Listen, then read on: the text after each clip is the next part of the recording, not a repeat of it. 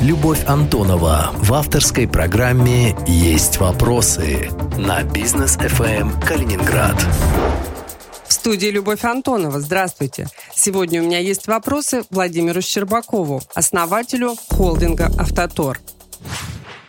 Я действительно помню это заседание областной думы. Я тогда была парламентским корреспондентом, если можно так сказать, и посещала практически все заседания. Я помню, как вы с Юрием Семеновичем Мальчиком зашли в здание на Кирова в зал заседания. Еще тогда он был не очень большим и рассказывали депутатам о том, что даст вот этот союз с э, новой компанией «Автотор».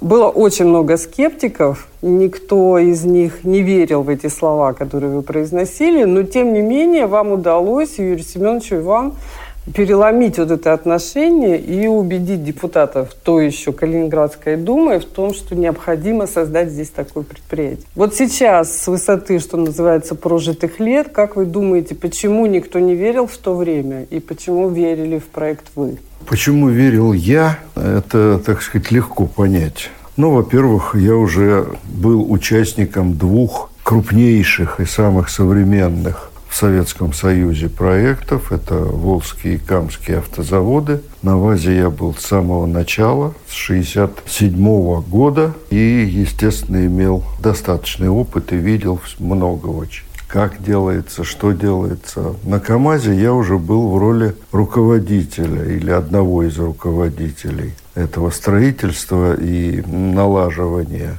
всего. Я занимался все время планированием, экономикой и планированием, поэтому все взаимосвязи межотраслевые, межреспубликанские, между предприятиями, организация рабочих мест, труда, зарплаты и так далее, и так далее, социальные вопросы, поскольку на обеих стройках были построены города, и оба эти города, каждый полностью висел на балансе обеспечения каждого завода. Я видел, как в пустом месте и там, и там, ну просто вот в поле мы приходили, сначала, скажем, убирали картошку, да, там на вазе, а потом на этом поле бегали, размечали, где будут корпуса, как будут работать технологии и все последующее. я видел, как поднимаются экономика на всем этом, какие она за собой тянет многосвязанные вопросы. Потом работал в правительстве и был уже председателем Госплана последнего. И, конечно, там я многое с другой стороны увидел. И для меня и тогда, и, собственно, во время работы в правительстве было понятно, что нам нужны автомобильные заводы и автомобильные отрасли как локомотивы экономики. Вот среди таких локомотивов автомобилестроение, транспортное машиностроение, но автомобилестроение на голову лучше. А следом за ним, ну, я бы поставил жилье, строительство жилья, точнее. Потому что это отрасли, которые вытягивают за собой огромное количество продукции – и, следовательно, это и рабочие места, и зарплаты, и так далее, и так далее. И самое главное, все это покупается, и деньги снова возвращаются в оборот. Калининградская область в этом смысле, в моем понимании, была некоторым слепком с экономики Советского Союза. То есть, по существу, никакой экономики для выживания не существует. Существует рыбная промышленность, которая ловит, бог знает где, эту рыбу, там же ее продает, и в лучшем случае с частью денег, но без всего остального, возвращаются сюда моряки или рыбаки, только с деньгами. А на берегу купить нечего. Они ничего сюда не привезли и ничего не произвели. И военная промышленность. Все остальное это в таких масштабах, что не обеспечивает даже нужды области. А все остальное это сплошная деградация. Если сельское хозяйство при Екатерине II, в частности, кормило половину Пруссии, ну, вообще почти всю Восточную Европу, не только Пруссию, то в советское время сельское хозяйство Калининградской области не могло прокормить свою область. Может быть, это свойство калининградских жителей, я до сих пор не имею ответа на этот вопрос. Но это такой вот скепсис в перемешку ну, с социальной безответственностью. Мы пришли как первые инвесторы сюда. И поэтому, когда стали задавать, а как же будет это, а как же будет это, и когда мы стали называть цифры, там, 100 миллионов долларов, 150 миллионов, а люди живут на 3 доллара, на 2 доллара в день, и не могут поверить, что вдруг вот в это во все, а действительно Калининград в эти годы очень сильно деградировал, 94 там 96-й, когда мы вот приехали сюда, это, в общем, ну, я, э, конечно, послевоенное время не помню, но очень сильные напоминания, что э, немцы только вчера были выбиты из города, потому что зашли мы на этот бедный янтарь, там но было полный, тяжело янтарю тогда, в ту пору, да. Полный вообще атас, как говорится. И Маточкин мне говорит, Лавьянович, вот я вас очень прошу, вы можете не где-нибудь вот в поле построить, а вот просто взять и э, провести конверсию на янтаре,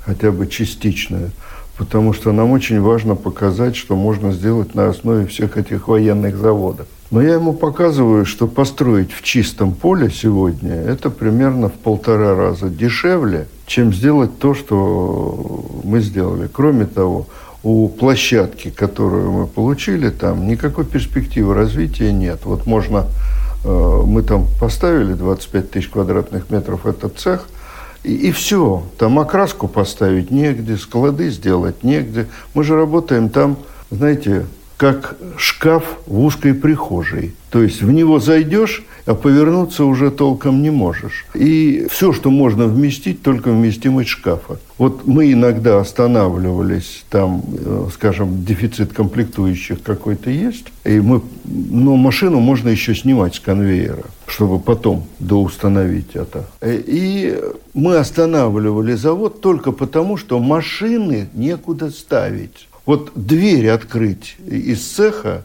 ты уже стукнешь какую-нибудь машину, стоящую рядом.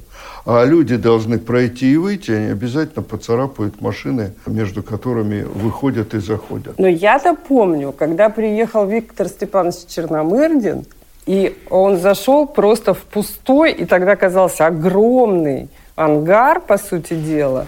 Трудно было даже себе представить, что здесь будет конвейер по сборке БМВ, до сих пор одного из лидеров да, автопрома. И, э, по сути дела, он дал старт тогда всему проекту.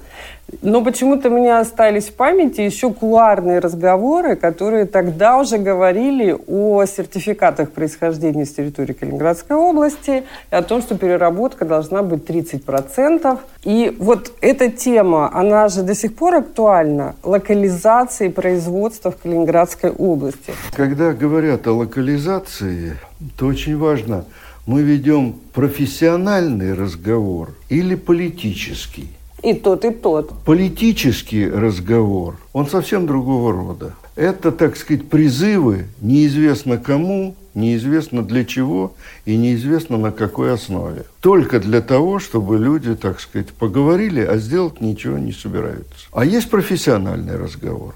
В чем особенность того этапа автомобилестроения, который начинался ну, я бы сказал так, в конце 80-х годов. И то, что, собственно, привело к тяжелейшему финансовому положению, то, что у нас это не было учтено и сделано, что у нас заводы были построены в советское время под советские, так сказать, понимания и под советскую экономику, привело к тому, что у нас из почти 20 автомобильных заводах в живых не осталось ни одного. Потому что все то, что после этого прошли Волжский автозавод, КАМАЗ, ГАЗ, Уралаз, это сплошная государственная реанимация. Вот они просто лежали в реанимации, и им во все вены вкачивали, вкачивали и вкачивали. Деньги и одновременно вкачивали, по сути. Да. Деньги вкачивали, ресурсы вкачивали, заказы вкачивали. И параллельно с этим они падали, падали, падали, и, наконец, вот дошли до какого-то там минимального объема. Да?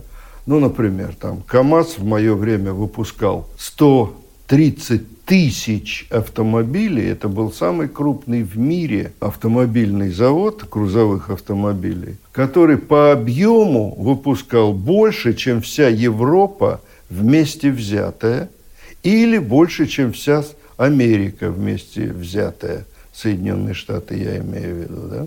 И, кроме того, еще 150 тысяч двигателей и коробок передач. Итого коробок и двигателей было примерно 300 тысяч для грузового. Но нет таких, не было таких заводов в мире. А сегодня он выпускает еле-еле 33-35 тысяч. Да?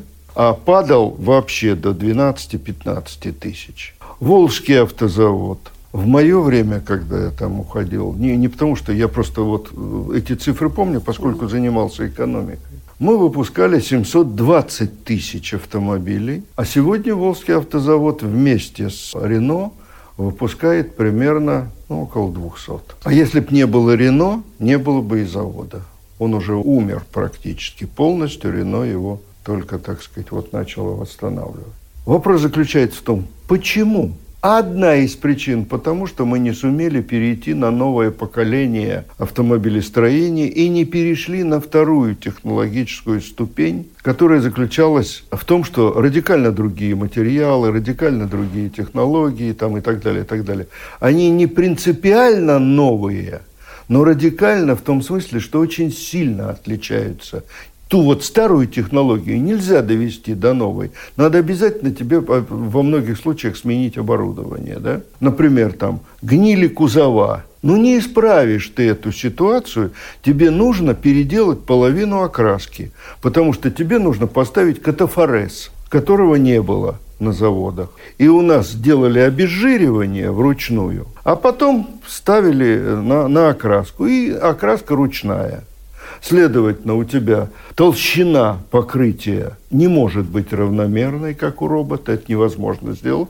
Человек, может быть, полчаса может поработать точно, а все остальное у него то на 5 сантиметров рука туда, то сюда, то скорость повыше, то пониже. Но это же не робот. И был второй тяжелейший вопрос. Мы делали новые модели автомобилей. Я могу рассказать, как это выглядело в красках. Но у нас не было никаких комплектующих. Никто их не делал. И тогда Волжский автозавод и КАМАЗ и остальные вынуждены были в Минавтопроме раскрепить эти заводы комплектующих за крупными заводами. И они полностью, так сказать, тихо финансировали. А вот теперь сравните – Любовь Антонова в авторской программе «Есть вопросы» на бизнес FM эм Калининград. Приходит, например, BMW, как делает автомобиль, да? Сидят конструктора, дизайнеры, ставят задачи, какой им нужен двигатель для этого времени, какая коробка передач, какой кузов. И занимаются в основном дизайном и формированием вот этих ТЗ. Потом делают объявление всем. Ребята, мне нужен вот такой-то двигатель, я буду его покупать в таких-то количествах. Вот э, давайте говорить, с кем-то договаривается о ценах, как правило, с двумя-тремя, потому что это разные двигатели бывают, и разные поставщики должны быть. И те поставщики за свой счет сами находят все решения, они должны сюда дать готовый материал. Но все ресурсы и финансовые, и интеллектуальные, и организационные там.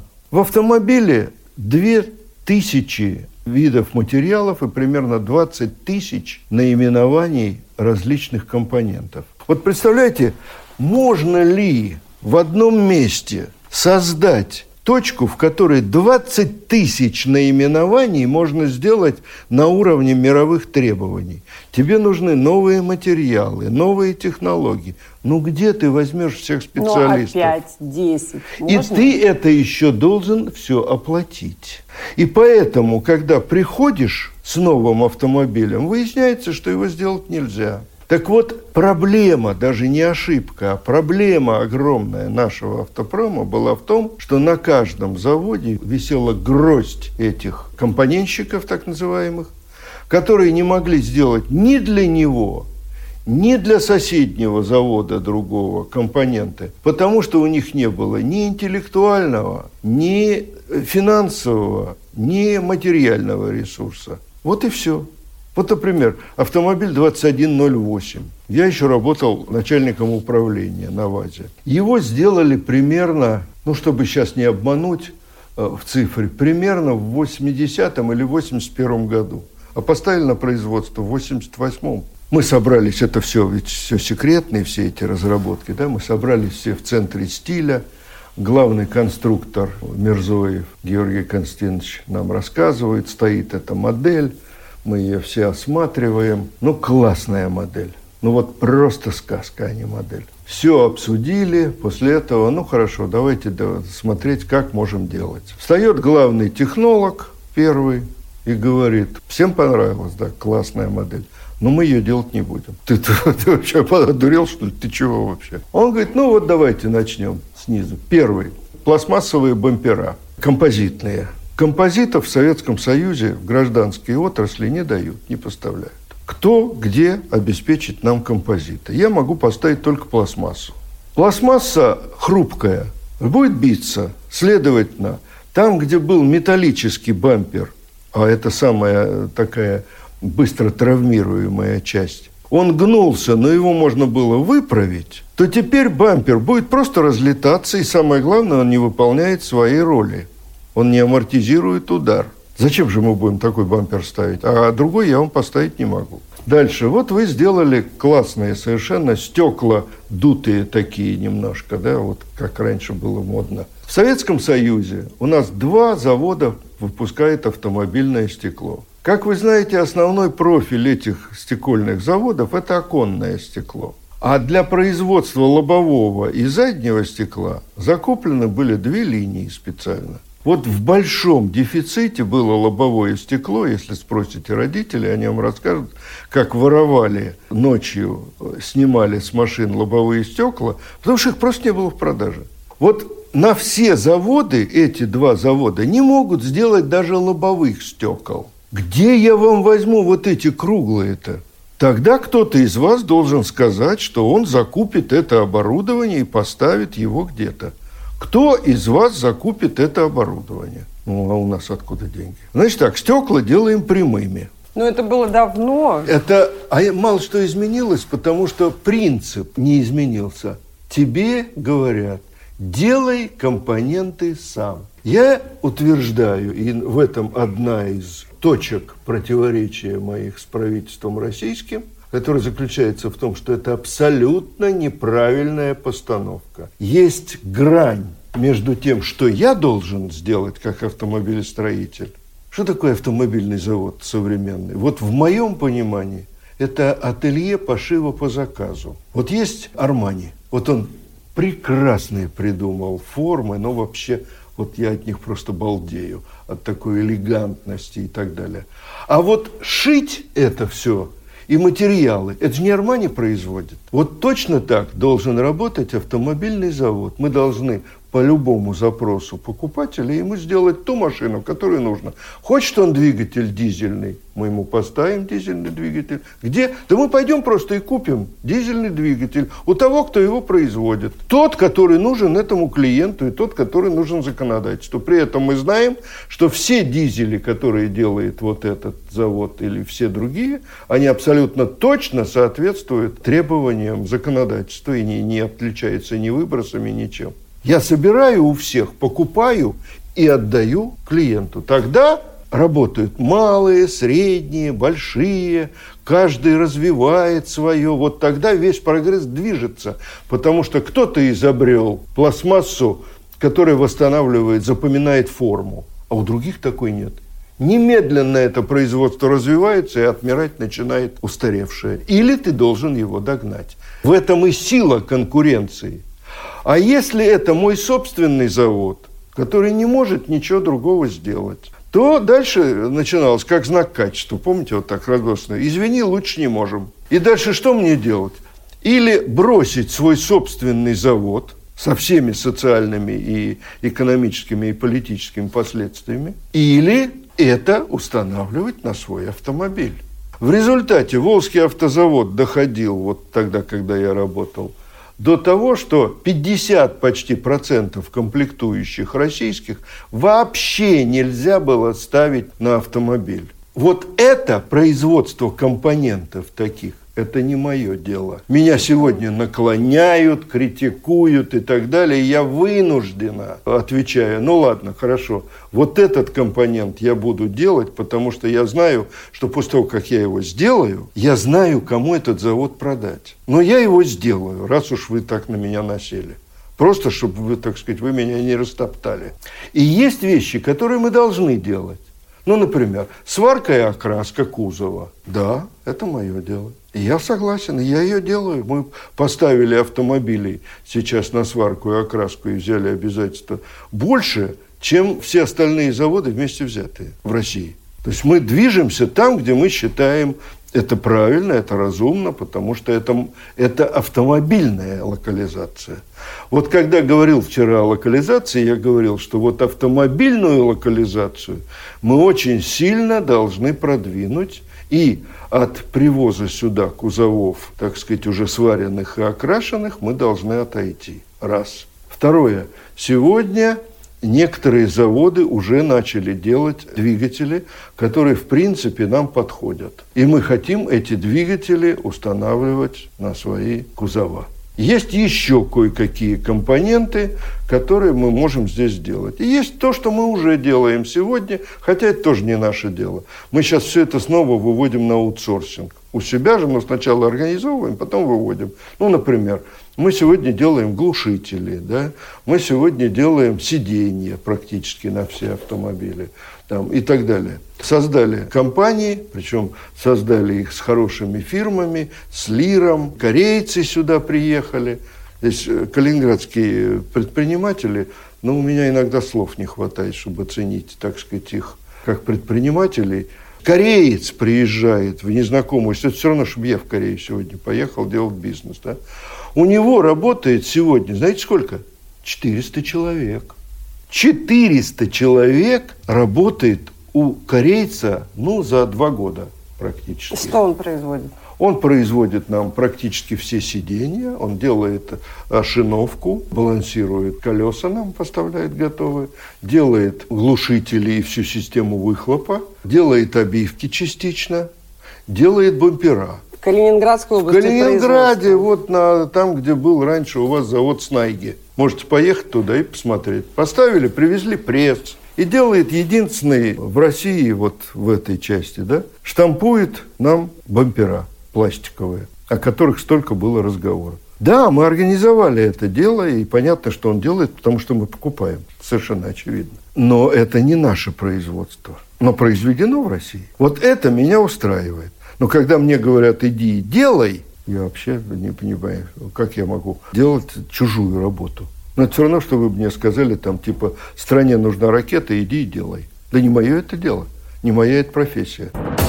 Любовь Антонова в авторской программе «Есть вопросы» на бизнес FM Калининград.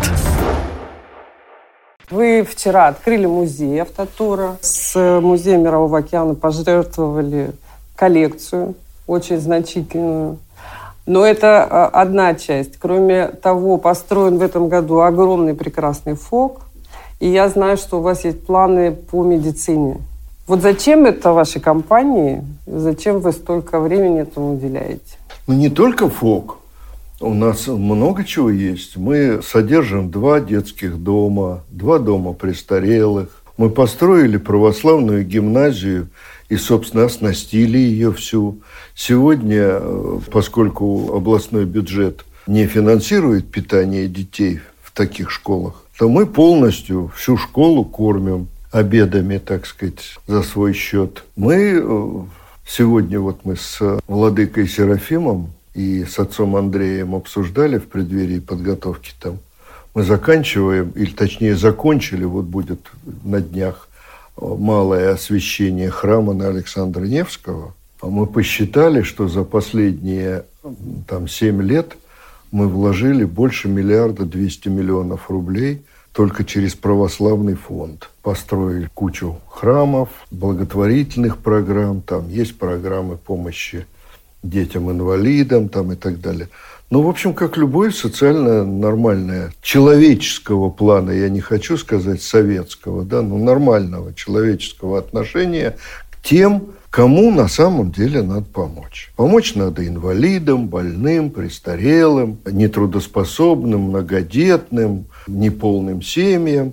Государство им помогает, но не, не, в полной мере государство, конечно, не может все заботы решить. Мы тоже помогаем по мере сил. Мы содержим в школе в этой православной гимназии значительное количество детей из неполных семей, и э, семей погибших военнослужащих. Мы платим за их обучение полностью, ну и так далее. Это нормальная социальная функция, которую будем продолжать. А что касается медицинской части, то это немножко другой проект. В моем понимании здесь можно сделать очень хороший высокоинтеллектуальный бизнес в сфере, которая только-только начинает развиваться – и я не рассматриваю этот проект как благотворительный. Вот если ФОК, я прекрасно понимаю, что мы никогда не вернем этих денег, так же, как построили храм. Да? Мы строили его для себя, а не для того, чтобы его продать и получить деньги. И здесь мы никогда не вернем. Это, так сказать, такой социальный налог, пользуясь тем, что мы в свободной зоне, и мы все-таки еще не все налоги платим, хотя мы платим в год там ну, в прошлом году мы, по-моему, 82 или 83 миллиарда заплатили. А помните, вот вы начинали с того, что нас, помните, как обвиняли, что уже 4 миллиона рублей, значит, они не заплатили налогов. Это сумасшедший дом. Мы сейчас посчитали за все это время, знаете, сколько э, льготы все обошлись? Примерно в 36 миллионов рублей – вот все льготы, которые мы получали на стадии от областной думы. Потому что там основные были, э, это все-таки право бестаможенного увоза. А вот от областной думы мы получили. И только вторым законом стало э, льготирование уплаты налогов на имущество и на прибыль. А в первом-то законе этого не было. Так вот, на 36 миллионов рублей мы сегодня заплатили 420 миллиардов рублей налогов. За какой период? За этот же. За 25 лет? Да, 420 миллиардов рублей. Я вам когда-то задавала вопрос в Доме Советов, и вы Помню. мне тогда, это был 96-й, по-моему, год, и да. вы мне тогда сказали совершенно определенно, я бы его купил, но конструкции настолько испорчены и настолько непригодны к восстановлению, что построить что-то, восстановить невозможно.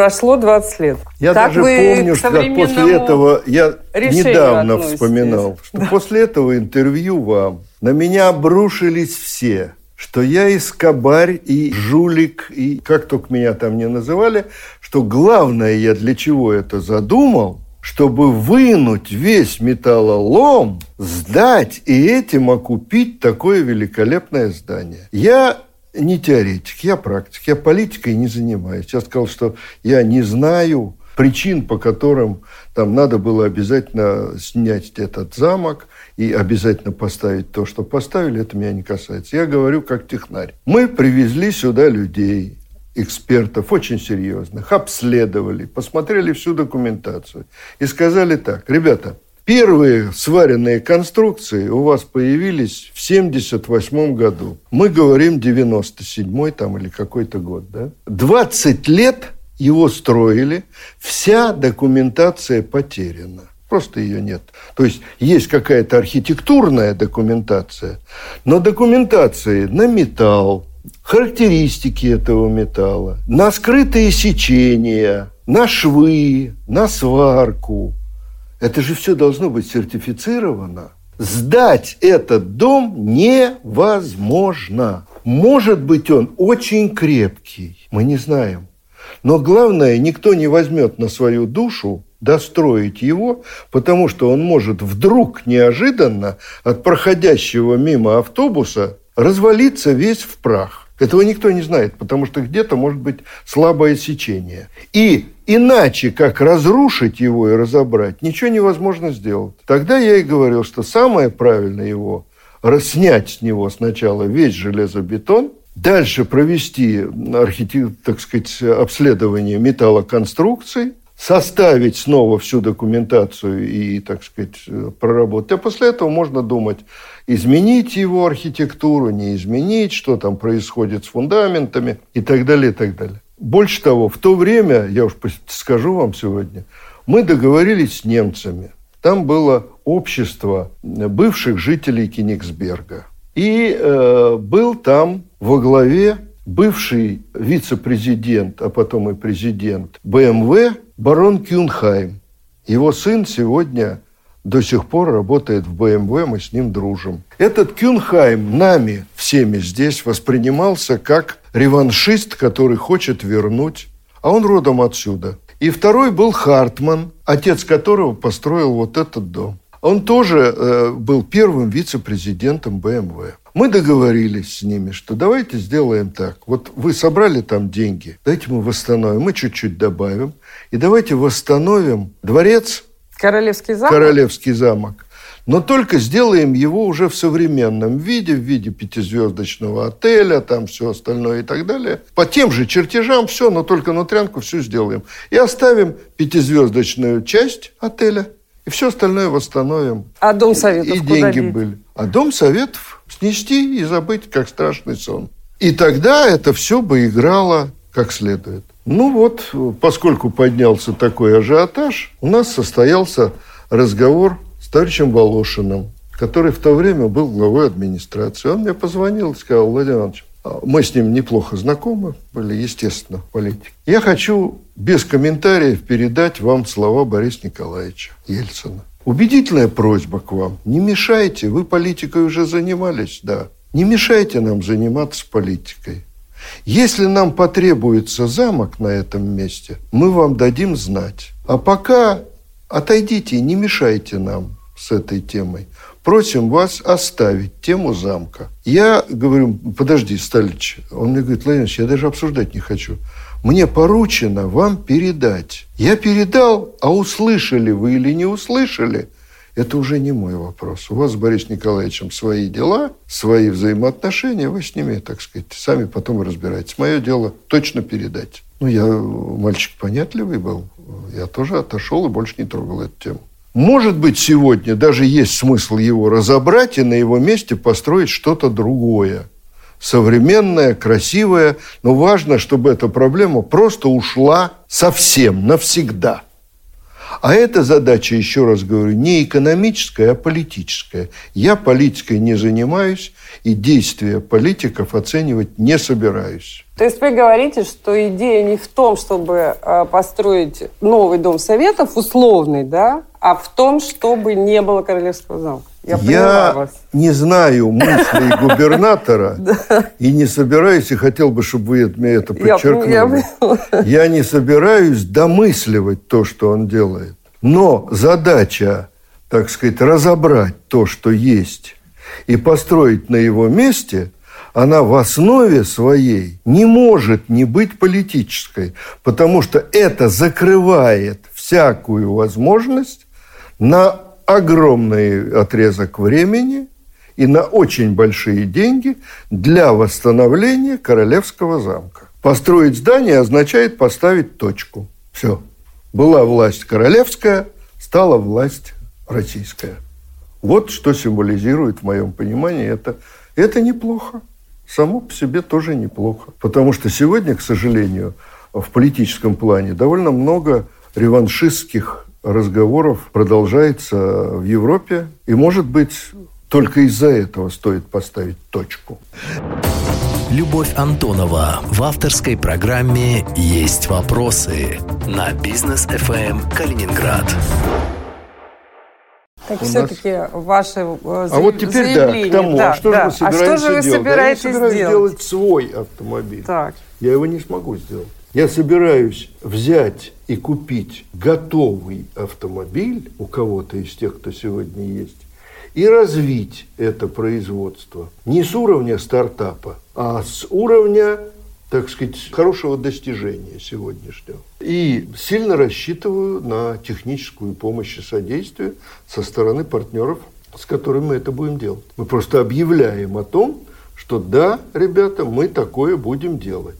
А вот под этот новый автомобиль, под него нам придется, поскольку ничего нет, наверное, придется создавать мощности, пусть не очень большие, не очень дорогие, но другие. И, так сказать, печатание кузовов, и пластики, и новые двигатели, и новую электронику, и новые подушки безопасности и так далее. Потому что здесь ничего в стране этого нет.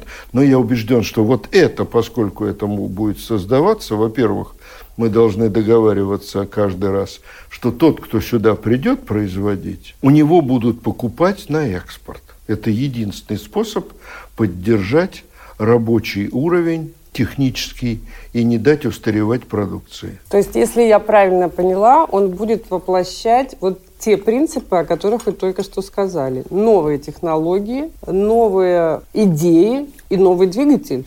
Не двигатель внутреннего сгорания. А вы уже знаете, какой он будет? Электрический совершенно точно.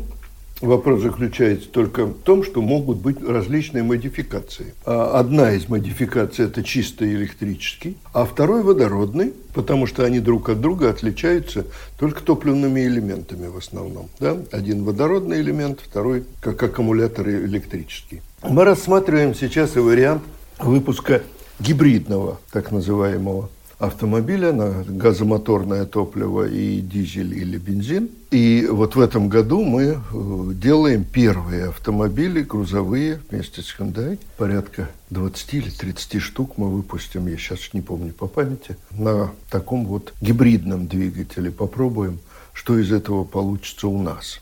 Ну, это будет новый бренд совсем, да? То, чего не было еще. Нет, нет, нет, нет, нет. Это не будет тот же бренд. Нет, Hyundai. это вот я спрашиваю о том, что будет создан. А, с легковыми? Да, да. Рано сейчас об этом говорить. Идут переговоры. Есть разные точки зрения, потому что а, если это новый бренд, Представляете, как нужно постараться и сколько денег потребуется, чтобы ввести его на сегодняшний э, полумертвый рынок. Может, этого и не надо делать. Может, надо ввести как раз под известным брендом и лучше, так сказать, поделиться возможной прибылью – но продавать его под чужим именем, э, известным, ясным, который даст всем остальным понимание, что это вот примерно этот уровень качества, и вот эта фирма за него отвечает. В России много особых экономических зон. Она есть, например, в Пскове и, например, во Владивостоке. Наша Калининградская особая экономическая зона, она до сих пор конкурентоспособна? По экономическим чисто параметрам я вижу, что в последние годы эту зону активно сворачивают. И при всех попытках там Алиханова и всех остальных, и, и не, не при нем началось, как говорится, и дай бог при нем не кончится, начались попытки сворачивания всех привилегий э, этой зоны – еще во времена босса очень активно началась атака при Суканове. Ну и вот сейчас э, целый ряд решений – которые просто выхолащивают экономические параметры этой зоны, взамен создавая якобы специальную административную зону, которая ну, совершенно другое значение имеет. Одно дело зарегистрироваться, так сказать, в офшорном статусе практически в Калининграде, а другое дело стимулировать развитие здесь и приток сюда инвестиций.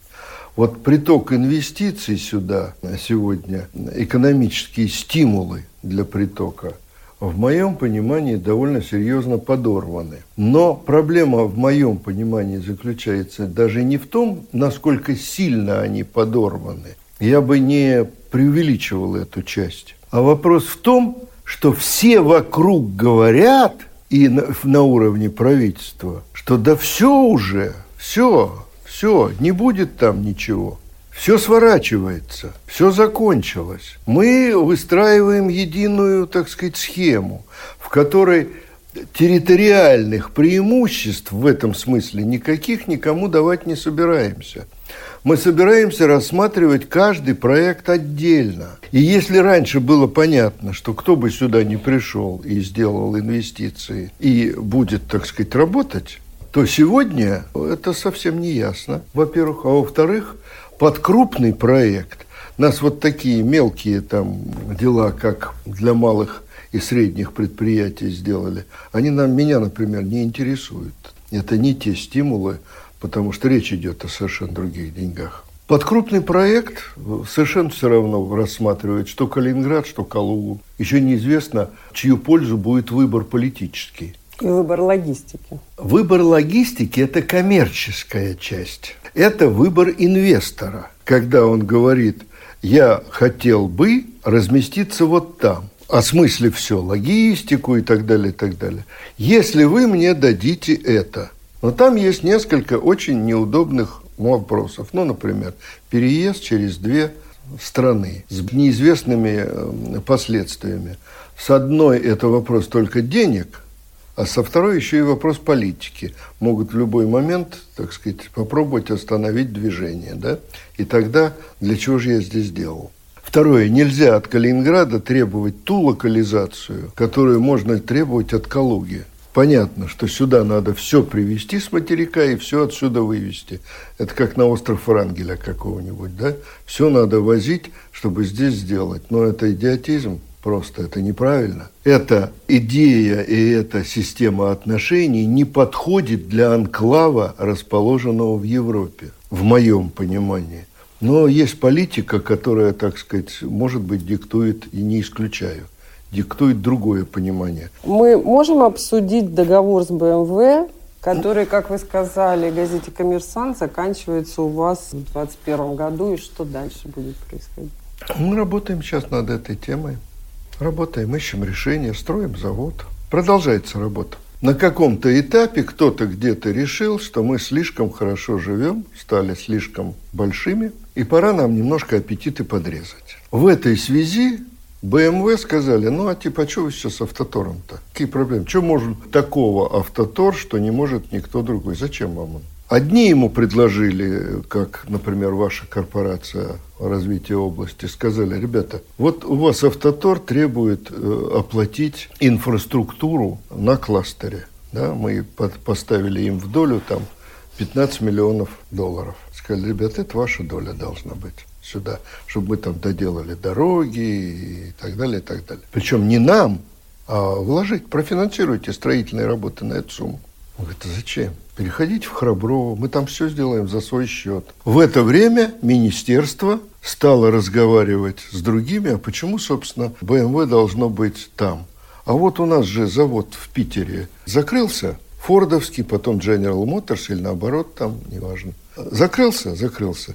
И сколько он будет стоять? Давайте мы договоримся, и БМВ отдадим этот завод в кредит, доплатим, если нужно, но зато он придет и сразу начнет, у него там все есть. Те сказали, о, ребята, так мы теперь барышня на выданье? Хе, кто еще нам что предложит? В это время губернатор Московской области говорит, не, ну, Питер, вы обнаглели, вы все к себе да к себе. А что может быть вообще лучше Московской области? Вот смотрите, здесь Мерседес. Мы вам рядом дадим площадку. Два таких завода рядом, в Московской области. Да мы богатые, мы вам все решим. Но те вообще губы, так сказать, немножечко надули. И сказали, не, ну при такой конкуренции, Владимир Иванович, вы должны нам что-то такое предложить, серьезное. Мы говорим, ну да, ну да, там обещания вам пока. А сегодня мы с вами зарабатываем деньги каждый день. И мы работаем с вами 17 лет. И зарабатываем все время. Хотите попробовать отдельно? Пожалуйста. Но мы условия улучшать больше не будем. Ну и так далее, и так далее. И вот. теперь что происходит? Переговоры заморожены, они продолжаются? Нет, переговоры продолжаются, они идут достаточно интенсивно. Но исход непонятен не ясен до конца? А, я бы сказал так. Это все напоминает перед свадьбой сомнение девушки. Того ли она выбрала? Да. Мы переходим в уклад, когда интеллектуальный ресурс по своему значению становится ну, если не равным, то даже превышающим материальный ресурс. В автомобильной отрасли, в частности, это выражается в том, что кузов становится совсем другим. Он уже может быть не металлическим, и технология его может быть совсем другая. Он может быть пластиковым и сегодня их полно. Просто пока еще модели малого класса делают из них, седаны э, различные класса С и выше, пока еще из пластиков не делают. Пробуют еще алюминий, там разные другие подходы, боясь, что пластики, так сказать, обесценят реноме этих автомобилей. Второе.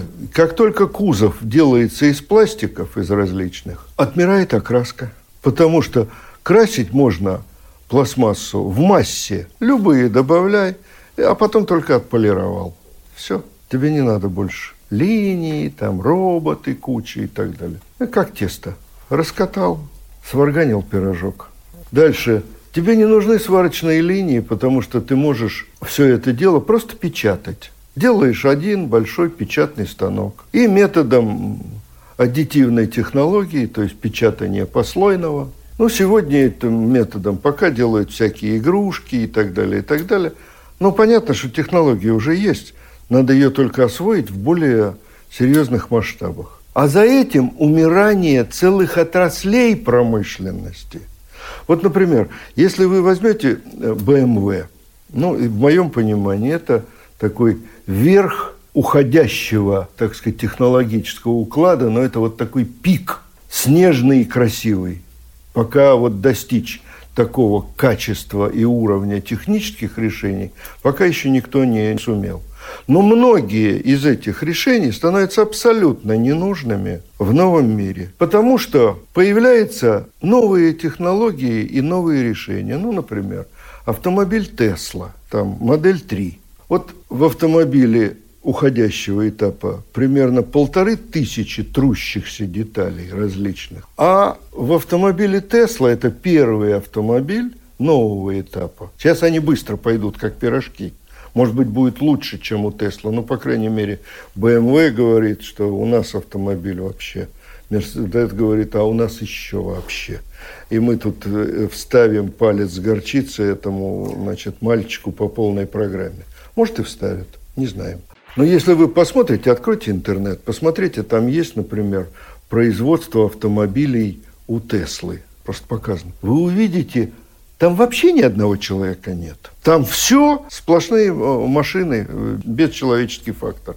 Ну, во-первых, это определяет точностные параметры сразу, и качество, и производство, и детали, и сборки, и всего остального, потому что это стандартное качество, которое ни один человек пока выдержать не может. Но самое это главное э, даже не в этом, что человек убирается. И возьмите тысячи рабочих, которые у Мерседеса или БМВ с заводами. Они не нужны. А вторая проблема. Что такое трущиеся детали? Здесь вы должны сделать двигатель и коробку, которые в совокупности весят, ну так, чтобы не ошибиться, но в зависимости от моделей, от 150 до 200 килограмм металла особо точных обработок. Зуборезка там, вот эти вот все, это, это сумасшедшие технологии. А здесь электродвигатель. Этого вообще ничего нет. Вам просто не нужны эти знания и так далее. Дальше. У вас там идут карданы, валы, полуоси. А в новом автомобиле этого ничего нет. У него привод на каждое колесо. Кроме того, что он еще может быть беспилотным, потому что он уже весь автоматизирован, да, ну, беспилотная не в смысле программа вообще никому, никого не интересует. Это еще, видимо, далекие э, относительно перспективы. В моем понимании еще лет там 7-10 минимум. Я бы в беспилотные автомобили не горячился даже садиться в виде пассажира. Все это еще очень сложно. Инфраструктура никакая не готова и так далее, и так далее. Миллион проблем. Но э, важно другое, что вся эта беспилотная электроника – и компьютеризация, она предупреждает аварийность. Если она еще не управляет автомобилем, то с точки зрения повышения безопасности пассажиров, ну, безусловно, это просто шаг вперед. Это Любовь Антонова и программа «Есть вопросы» на бизнес ФМ Калининград. Интервью основателя и создателя автомобильного холдинга «Автотор» Владимира Щербакова слушайте на сайте bfm39.ru, в подкасте «Бизнес эм Калининград» и в разделе «Подкасты» на сайте «Клопс». Любовь Антонова в авторской программе «Есть вопросы» на «Бизнес FM Калининград».